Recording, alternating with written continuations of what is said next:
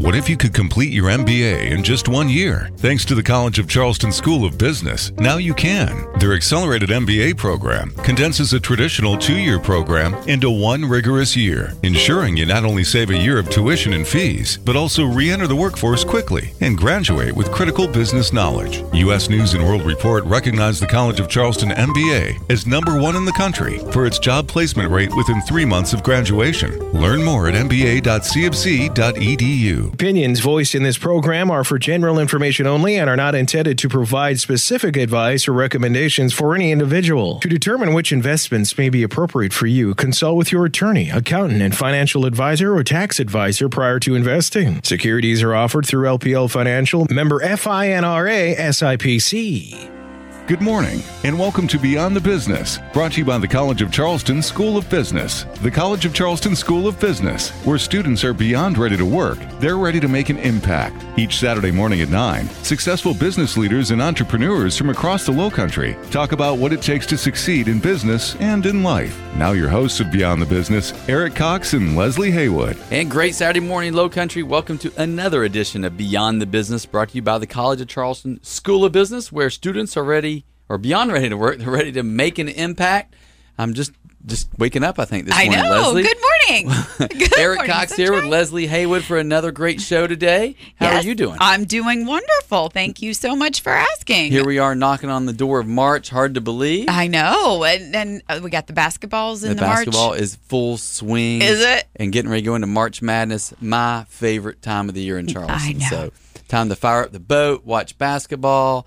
It doesn't get any better than this, Leslie. Oh, wine and food coming up. The oh, only thing that makes it as even better than that is the fact that we get to come in here every Saturday and Yeah. listen to great stories of entrepreneurship and leadership from around the Low Country. I know. I'm so excited to continue our conversation from last week. We left on a on a really yeah kind of a pivotal point with our guest. We did indeed. And in case you missed that show last week, simply go to our website at coastalwm.com.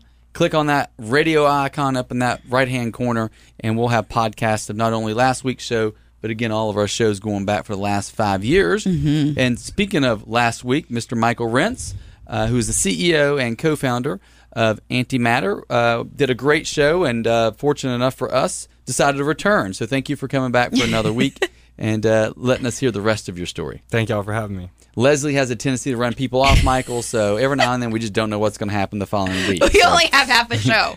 half a show. That's right. People just leave after So they when we have to, to run a rerun, you know what happened. Leslie It's ran them my off. fault. So, um, Michael, we're going to uh, talk about you for a minute, like you're not here, if that's okay. um, Leslie, uh, as we always do, you know, we look back at the previous show and what were your big takeaways uh, from Michael's first half? Well, it's funny. Um, I, one of the biggest things, and I, this, I don't even think that this was a huge part of the show, but it was what his mentor, Jim Newsom, did to him to make sure he was ready to go into the field that he thought he wanted to go into, which was, um, if uh, you go back and listen, um, go, being a lawyer was one of those things that our guest wa- thought he wanted to do. And so Jim made him um, interview and mentor with 10 different lawyers to make sure, okay, are you really ready to leave that behind? I think that is great um, for someone to gain that experience and really confirm that is what you don't want to do with your life and Yeah. not necessarily, you know, find what you do want to do, but what do you absolutely not want to do?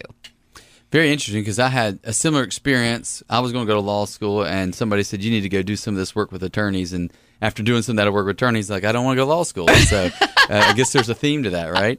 Um, you know, I love quotes and I love Yeah. you know thoughts along those lines, and uh, I really like the way Michael used the word truth, uh, a very passionate, eloquent way that he explained that, and really just knowing yourself as a person and who Yeah. you are and what values you represent.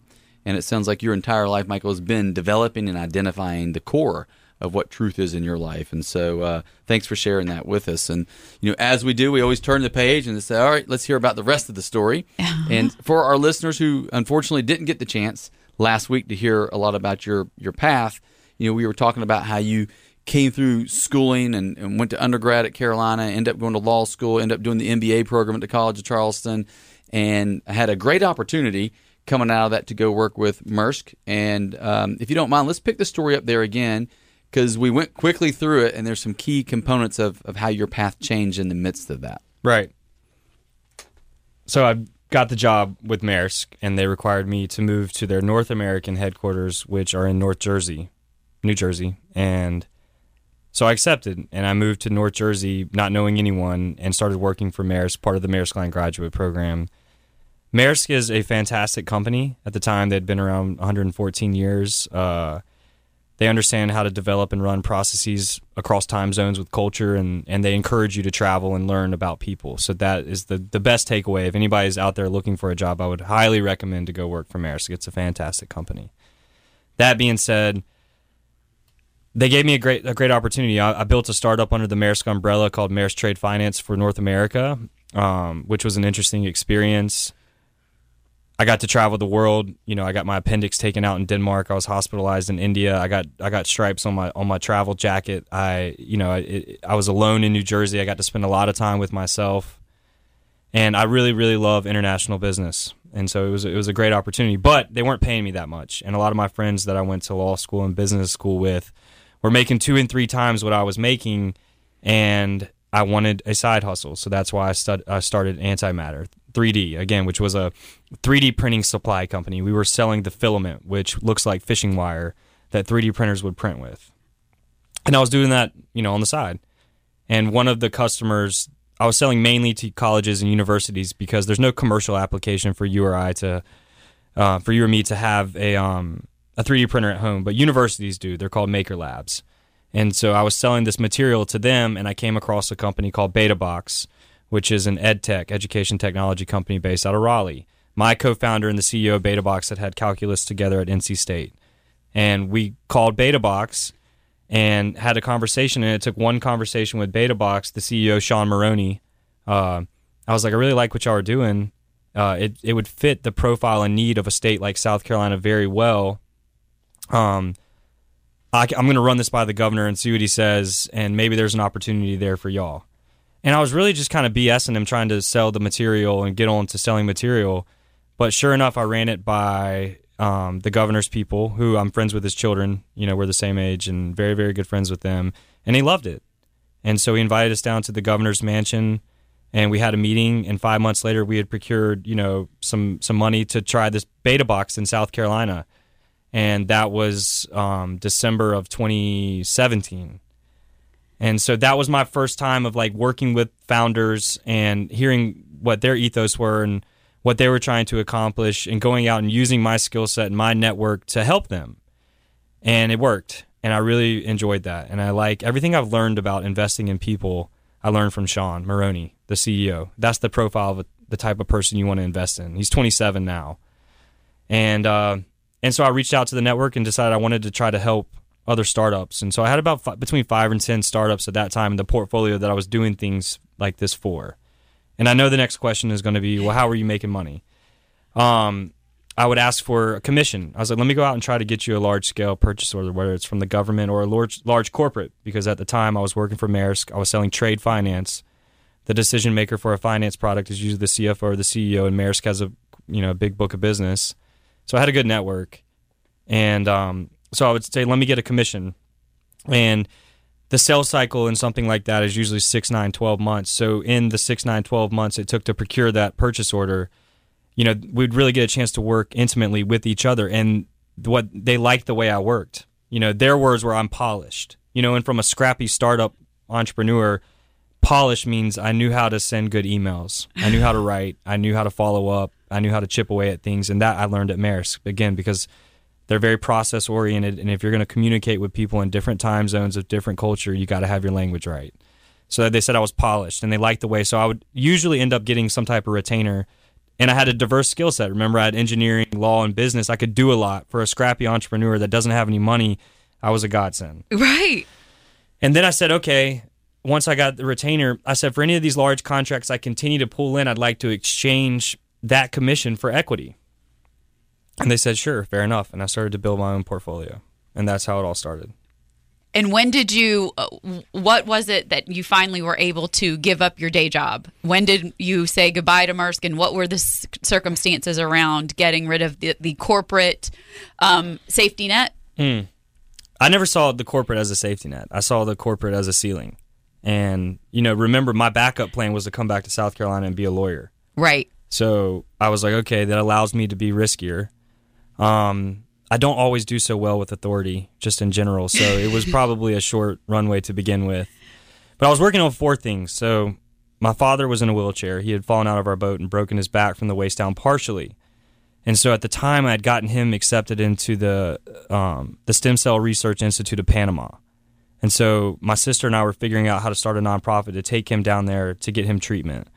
I was architecting software for Maersk. I had figured out a way to. It was like a, an accelerated decision making tool for our frontline. Um, it was taking like seven days on average in the spot market to quote our customers because they had to go back to Copenhagen and then back to the frontline. I figured out how to automate that with software. I was working on that. I was working on antimatter, so working with BetaBox and all the other portfolio companies trying to help them grow. And I was doing my job that I was getting paid for at Maersk, but they had just offered me a job in Copenhagen on their corporate venture capital team called Growth. So I had those four things going for me, and this was spring of 2018. Um, and I remember talking to my therapist about what should I do, and she said, "Whatever you're meant to do will emerge. Just be honest, be truthful, and." treat people well and listen. I said, okay. So I decided that I was going to do the nonprofit for my father and I was going to take him to Panama. And so I wrote him and my sister an email telling him that I was going to give up all these things. I was going to figure out how to pay for it. I was going to start a nonprofit and I didn't want people to have to go through what mainly my sister had gone through because she was home taking care of him. And, uh, and I was going to do that. And I, I sent him that email and I remember you know, he's very biblical and, and religious. And I said, you know, y'all need to get right with God because I've made my mind up and this is what I'm going to do. And he died like a few days after that. Wow. And so one of my best friends from law school said that was the best compliment he ever gave you. And, you know, because I think to my father, again, from a small town in South Carolina, it was very important to be the man of the house. And months prior to that, like the, he had seen me come back to Columbia and work with the governor on some stuff I think he had seen the look in my eyes about me finding my passion. I got sworn in as a as a lawyer that like right before that as well. And I think he felt comfortable enough to like go on and and you know let me pursue my passion. So that so that happened. That was March 28th, 2018. So that was one of the four things had, you know as as my therapist had kind of like told me was going to happen. So I had the other three things part of the Maersk graduate program is you have to graduate from the program. So I went to Copenhagen. I had been building this software. They told me it was too futuristic. I went and met with the team that I was getting hired onto in Copenhagen, and it's supposed to be the corporate venture capital team. And again, remember, I was building software in New York City the, the, the six months leading up to this, and I was working with real venture capitalists. And I met the team, and it was a bunch of ex like shipping execs from Hong Kong or, or Africa or that had never done venture capital. And in traditional Maersk fashion, they said they hire internally. They said, okay, now you're doing venture capital. And they wanted me to start at the bottom of the totem pole. And I'm from South Carolina. And, you know, and, and, you know, we have, I feel like and as Americans, we have a saying that says string your stuff up to the top of the flagpole and see who salutes. And the danes have a saying that says be careful to climb to the top of the flagpole because then everybody can see your balls. And wow. A little And- contradictory, right? and so Yeah. i met the team Yeah. and i was making money. I just gotten paid from some stuff i'd done for BetaBox and so the day i got back to new york i quit. And that was july of 2018 and i had about three months runway. I wasn't getting that much money you know, I had about three months runway. My lease ended at the end of August, and you know, I said, "Let's see what you're made of." I think I was, yeah. So I was 28, 29. Oh my gosh. And by the way, in case you were wondering uh, whose incredible story that is that we're listening to, it's Mr. Michael Rentz, again, CEO and co founder of Antimatter here in Charleston.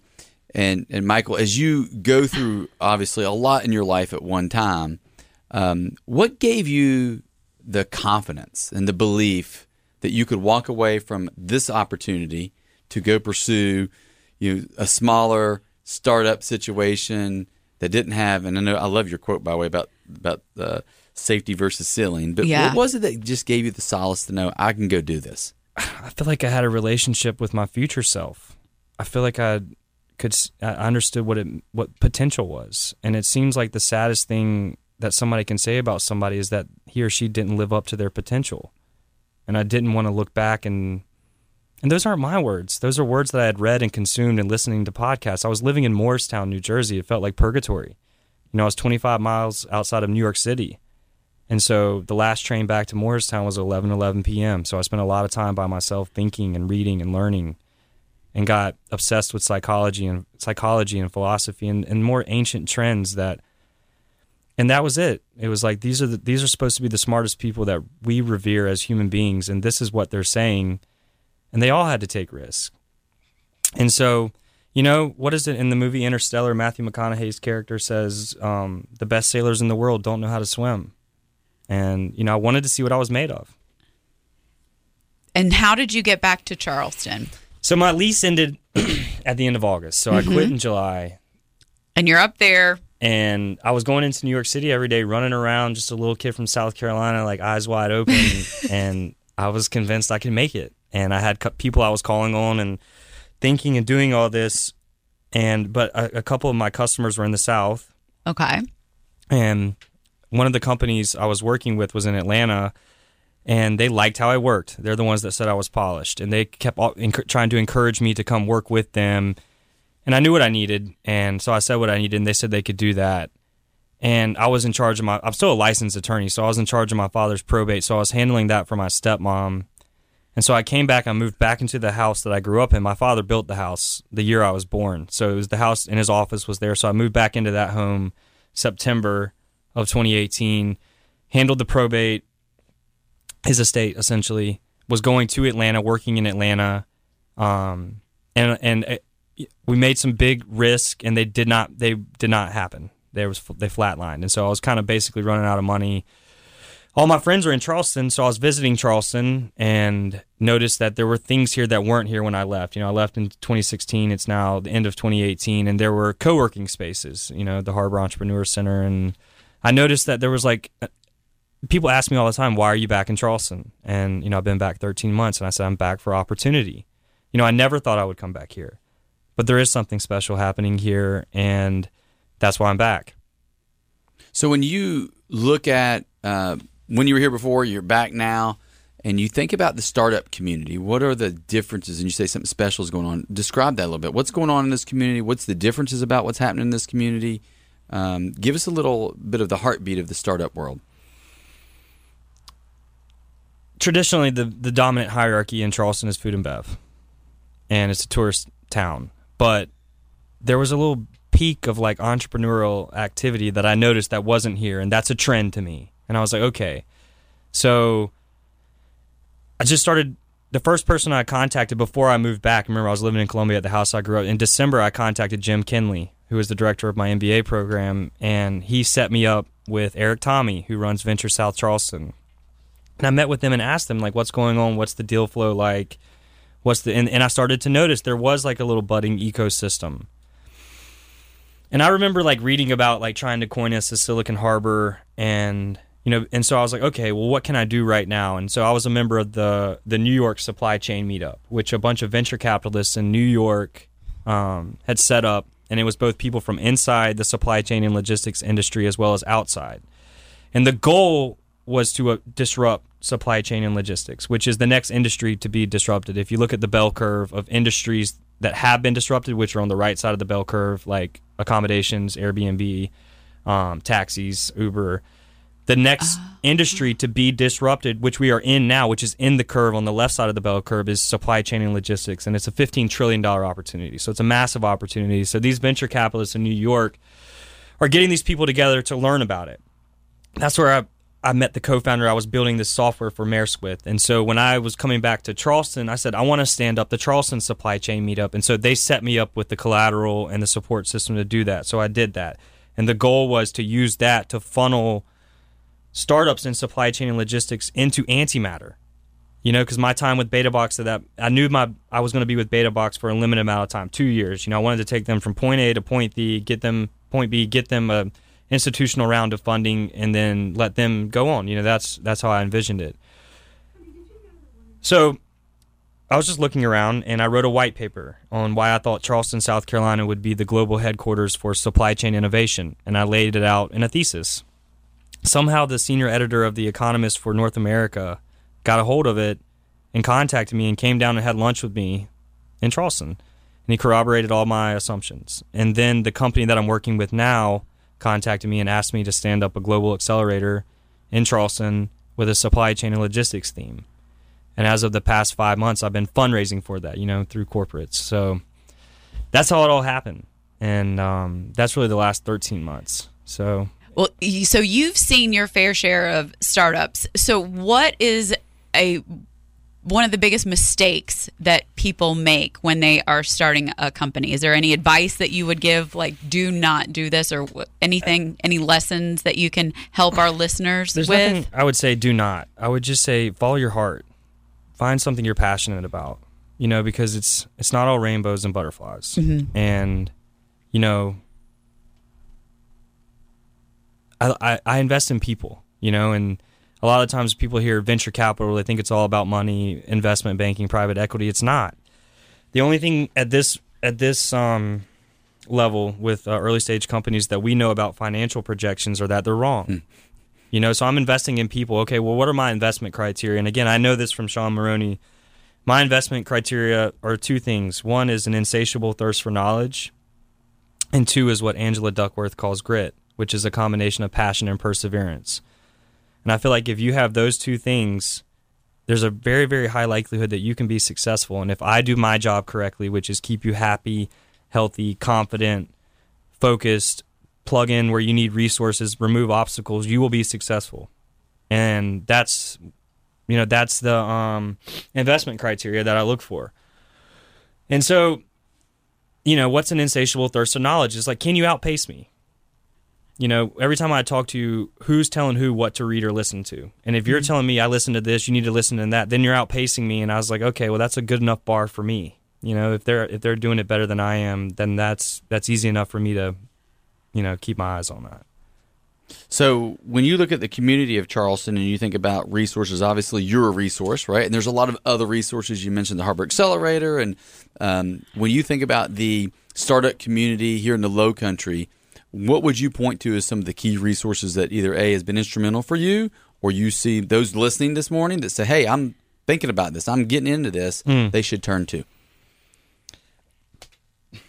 you know, Harbor Entrepreneur Center, um, Venture South with Eric Tommy, done a fantastic job. I mean, it's more than just like an investment group. To me, it was kind of networking uh, and meeting folks. You know, uh, that's it. There's a lot of people in Charleston that are get put yourself out there, get on your soapbox, pound the pavement, be relentless, and and demand that you know people help you essentially.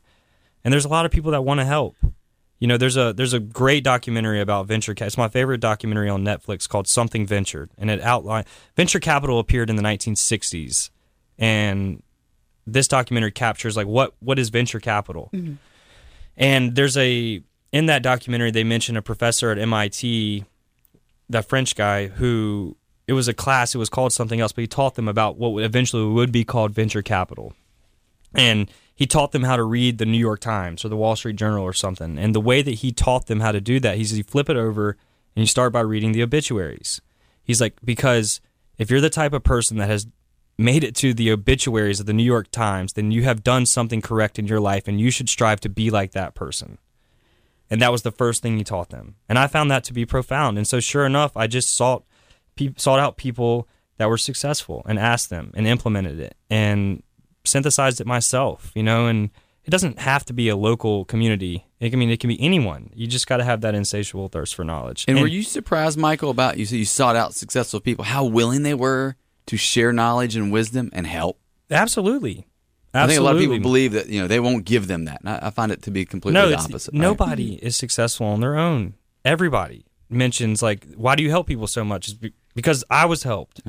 You know, nobody does it on their own, and they get that. That's kind of the ethos of success.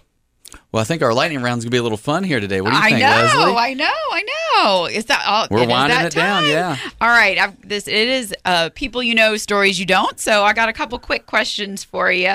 Um, best movie of all time, This is the hard part of the show. by the way. Uh-huh. Interstellar, Interstellar. Best book you've ever read. Modern Man in Search of a Soul by Carl Jung. The most influential person in your life. Like that I know personally, or Mm-hmm. that Yeah, Jim Newsom. awesome. And uh, the thing you are most proud of at the moment in your life so far. Told you we were gonna my ability to think know. before I answer. That's a good one. And number one thing on your bucket list. What do you got to do? Probably disrupt healthcare. Disrupt healthcare. That too. I, I that was the other side of the list, right? Exactly. That's awesome. well, I knew when we had your uh, your bio, and it said Michael also loves doing nothing. That caught my attention, by the way. but doing nothing is quite the contrary of what is happening. Michael's always thinking, reading, discovering, exploring, experimenting in every facet of life. The mind is like a parachute; it only works when it's open. Albert Einstein. So I knew when I read that in your your intro, we were in your bio, we were in for a great show today. Thanks for your wisdom and your insight. Uh, Michael, congratulations on your success, and certainly uh, we're looking forward to hearing uh, the Great future, things. and, yeah, Yes. and where you continue to take uh, Antimatter. Again, uh, Michael uh, Rentz, who is the CEO and co-founder of Antimatter here in Charleston. Thanks for your time. Thank you. And you've been listening to Beyond the Business, presented by the College of Charleston School of Business, where students are beyond ready to work. They're ready to make an impact. That's right. And go to our Facebook page and follow us at Beyond the Business on Facebook and also on Twitter at BTBCHS. And until next Saturday morning, Low Country, have a blessed week. Thank you for listening to Beyond the Business, brought to you by the College of Charleston School of Business. The College of Charleston School of Business, where students are beyond ready to work, they're ready to make an impact. Tune in next Saturday morning at 9 for Beyond the Business, hosted by Eric Cox and Leslie Haywood, and heard exclusively on News Radio 943 WSCC. The College of Charleston School of Business is recognized among the top 30 colleges for studying business abroad by the Business Research Guide. With nine undergraduate majors, 10 minors, and six concentration areas, an honors program in business, and master's programs in business and accountancy, the College of Charleston School of Business has more than 3,000 students enrolled. Their students are ready to work, and they're ready to make an impact. For more info, visit sb.cofc.edu.